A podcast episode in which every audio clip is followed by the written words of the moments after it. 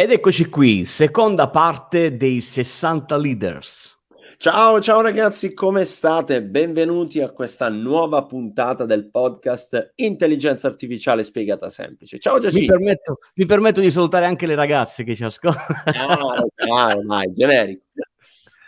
Sì, che ci ascoltano un sacco su Apple Podcast, su Spotify. Andate a cercare il nostro podcast e metteteci una, un iscriviti e una recensione. Completiamo con la seconda parte queste interviste. Ci sono 17 domande, ricordiamolo, una prima parte le abbiamo già eh, raccontate e poi andarle a riascoltare all'interno del podcast, ma questo è il momento di completarle.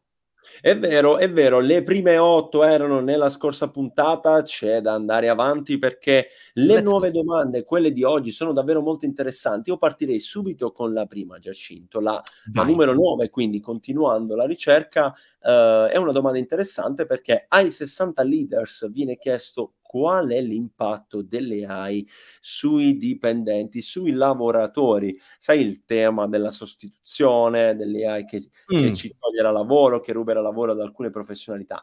In realtà mi è piaciuta la risposta di Alexandre uh, Guilbult, uh, Guilbaut, sempre con i nomi noi facciamo un casino, che è il direttore il direttore della parte analitica ed AI di Telus in Canada e la sua risposta è molto interessante perché lui sostiene che non credo che dovremmo temere l'impatto delle AI sui nostri ruoli, ovvero in generale, insomma, da, da, dai, più alti riferimenti in azienda a, a, chi si occupa della parte operativa, perché sostiene che negli ultimi anni si è sempre detto che la tecnologia um, semplificherà il lavoro, è vero, uh, addirittura ci farà lavorare di meno, ma lui dice, ma intanto qui lavoriamo tutti allo stesso modo, tutti con le stesse ore, e poi ancora aggiunge, forse, forse con la guida autonoma, ma comunque... Con consideriamo il fatto che ci sarà ancora bisogno degli autisti. Perché? Perché faranno altre cose alla guida.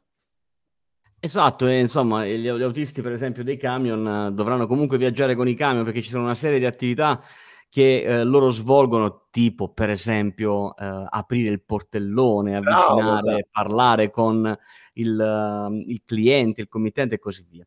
Ottimo, ottima selezione. Bravo Pasquale. Ricordiamo che questa selezione di domande, questa ricerca è stata condotta da uh, George uh, Krasadakis, che avremo nostro ospite alla fine di questa puntata. Quindi stai lì fermo perché abbiamo un contributo di George sul futuro delle AI dal suo punto di vista. Insomma, ne ha ascoltati così tanti, un po' come noi, ha un suo punto di vista sicuramente autorevole. Ti porto Pasquale sulla domanda numero 10 perché eh, è stato chiesto ai leader come le società dovrebbero prepararsi per le AI, le società intese, le società civile, no? Eh, come bisogna prepararsi all'avvento delle AI all'interno della nostra, della nostra economia. E eh, la risposta che ho selezionato è di Sally Radwan, che è una researcher in AI e una strategist lì in Egitto, e lei divide in tre macro aree l'attività di educazione che dovrebbe essere effettuata. La prima con programmi generali di sensibilizzazione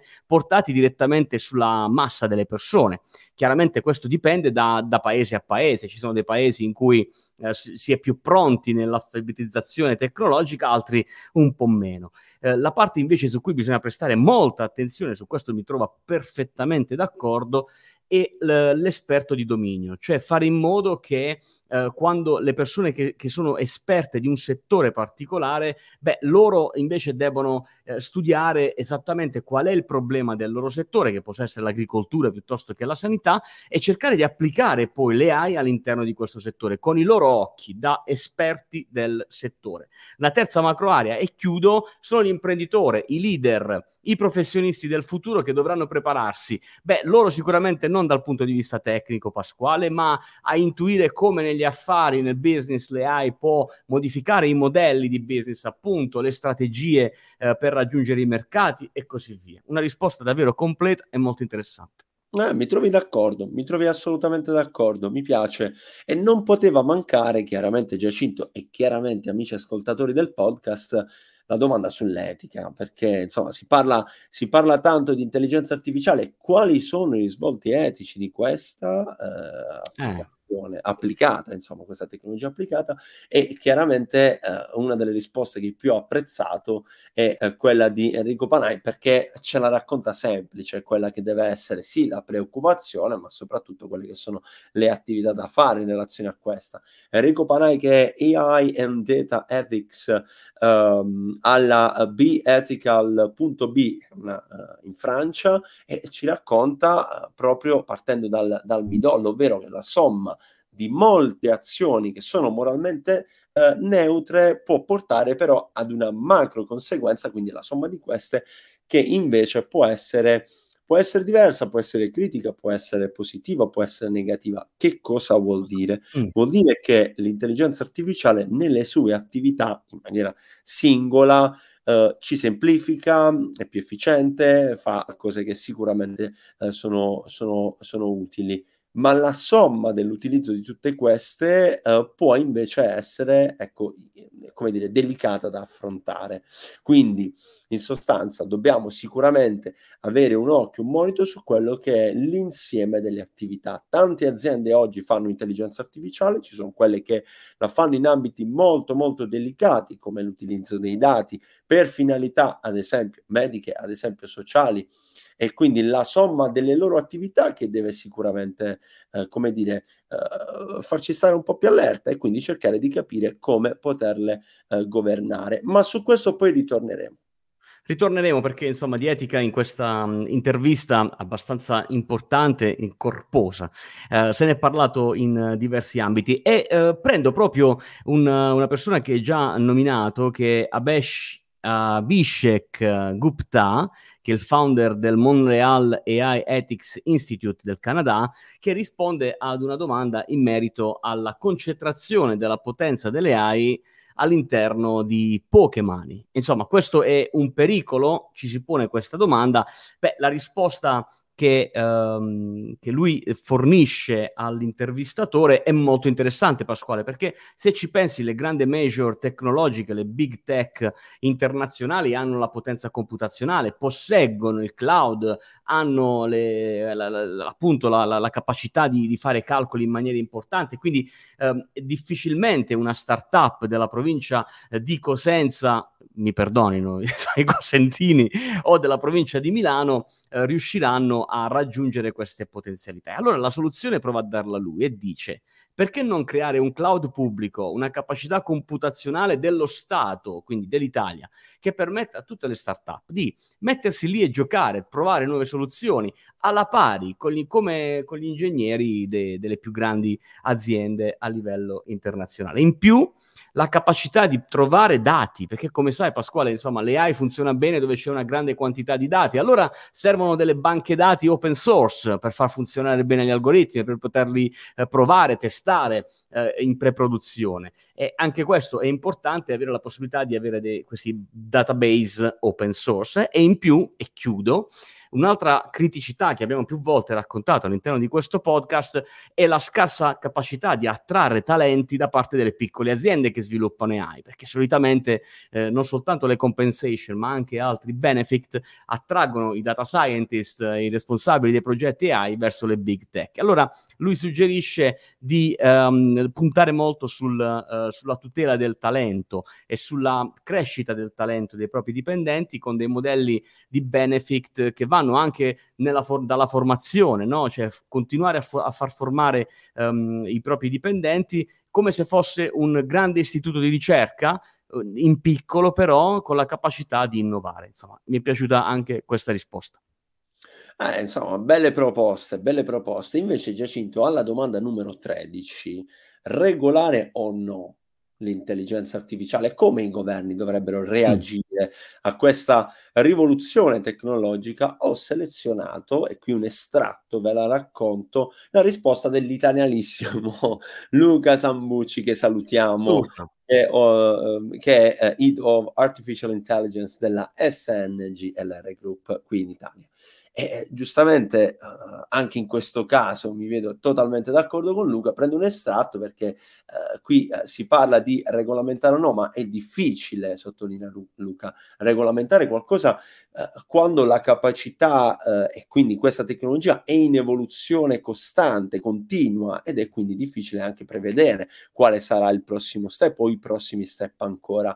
Però suggerisce Luca in alcuni casi, e forse questo è uno di quelli, ci sono le buone assicurazioni. Ma dai, che davvero è una soluzione forse tanto semplice quanto, uh, quanto uh, corretta, ovvero occhio alle polizze che possono coprire infatti i rischi delle AI, perché ci sono pratiche consolidate, dopotutto anche noi esseri umani commettiamo degli errori, ci facciamo delle polizze forse per, perché vogliamo stare più tranquilli per quegli errori che magari non sappiamo neanche spiegarci il motivo, una razio, ma intanto accadono. E allora perché non farlo anche con le AI?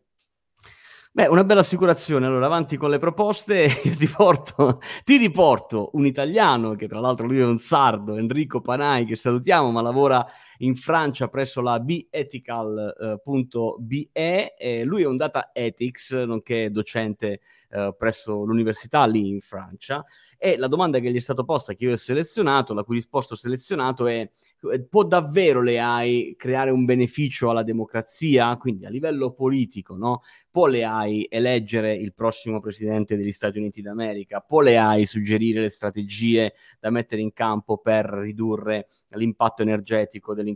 Insomma, può le AI davvero entrare nel mondo della politica? Beh, a suo modo, e che io condivido molto bene, le AI ehm, è molto capace di risolvere le cose complesse, cioè nel senso di ridurre un, un problema che di per sé è complesso eh, in tanti piccoli pezzi eh, da, da dividere appunto e da risolvere. L'esempio che fa molto calzante perché proprio parla di scarpe è che le AI riesce a giocare a scacchi che è un gioco complesso ma le AI non riesce ad allacciarsi le scarpe. Perché insomma è un compito difficile quello. Eh per lui la democrazia, la democrazia, è qualcosa di difficile più che di complesso. Quindi la, la cui somma, la somma delle parti è di più del, del totale che, che, che, ne compone. Quindi ci sono una serie di dinamiche che mettono fuori le AI dalla gestione della democrazia. Piuttosto invece le AI può aiutare nei processi eh, della politica e quindi insomma lì può, davvero possiamo continuare ad affidare alle AI dei problemi complessi la cui soluzione sicuramente la trova meglio di noi. L'intelligenza artificiale può aiutarci invece, Giacinto, a risolvere problemi uh, dell'umanità uh, importanti, come ad esempio il cambiamento climatico? Mm. La risposta che mi è piaciuta e oh, qui riporto in questo, in questo momento è quella della professoressa Eleni Mangina, direttamente da Dublino, Irlanda, ovvero la tecnologia può aiutarci in generale, sì, non è la soluzione però, occhio, perché è chiaro che ci vuole un focus importante nell'utilizzo della tecnologia, anche direttamente coinvolta in quello che è il suo impatto rispetto all'ecosistema, rispetto alla, alle emissioni globali di CO2. Pensa Giacinto che eh, nel 2030 è stimato, entro il 2030, le tecnologie potranno passare dall'1,4 al 23% di emissioni, quindi occhio anche all'utilizzo delle stesse. Bene Pasquale, le ultime due domande, lasciamo la curiosità di andarsela a guardare direttamente in descrizione, c'è il link della ricerca con tutto quello che c'è da sapere sugli ultimi due argomenti. Assolutamente sì, ricordiamo la ricerca è gratuita, andatevela a leggere lì. Noi adesso una bellissima sorpresa per voi, ce l'abbiamo qui, ovvero il contributo dell'editore di questa ricerca. E allora vi salutiamo, buon ascolto, ci vediamo e ci ascoltiamo al, pro- al prossimo episodio di questo meraviglioso podcast. ciao! Ciao ciao! Hi Jakindo, thank you for asking me about my views on artificial intelligence. So I suppose I'm one of the optimists. I'm constantly impressed by the advances in the AI space, and I think that we're approaching major breakthroughs. For example, AI becomes truly autonomous and proactive, we're getting to a point where digital agents will be demonstrating sense of consciousness, empathy, and eventually an authentic sense of humor. I think that AI assistants will be able to engage in more natural and less structured discussions with humans. In many cases, it will be AI leading the discussion, and I find this truly fascinating. For example, your digital friend will be able to understand your personality, your needs, but also your exact emotional state and adapt instantly. It will be able to sense your microcosm, that is, your environment, the situation you're in, while in parallel watching the entire world evolving. And I think that this parallel processing of micro and macro perspectives in real time is the superpower of AI. It is what makes AI extremely effective in decision making, and this applies not only to user experiences but also to other contexts, from drug discovery to complex system optimization. So, from a technology point of view, I'm totally enthusiastic about the potential of AI. However, from a societal point of view, we have a lot of side effects to consider, to deal with, and also various risks to manage. For example, I'm very concerned about the concentration of power from big tech companies or the risk of unethical use of this power by companies or institutions, or the use of AI in a military context. But overall, I do believe that we will eventually manage to embed AI in our lives with harmony. I see a world where AI serves humans and drives global prosperity. It's possible, it's up to us. Thank you.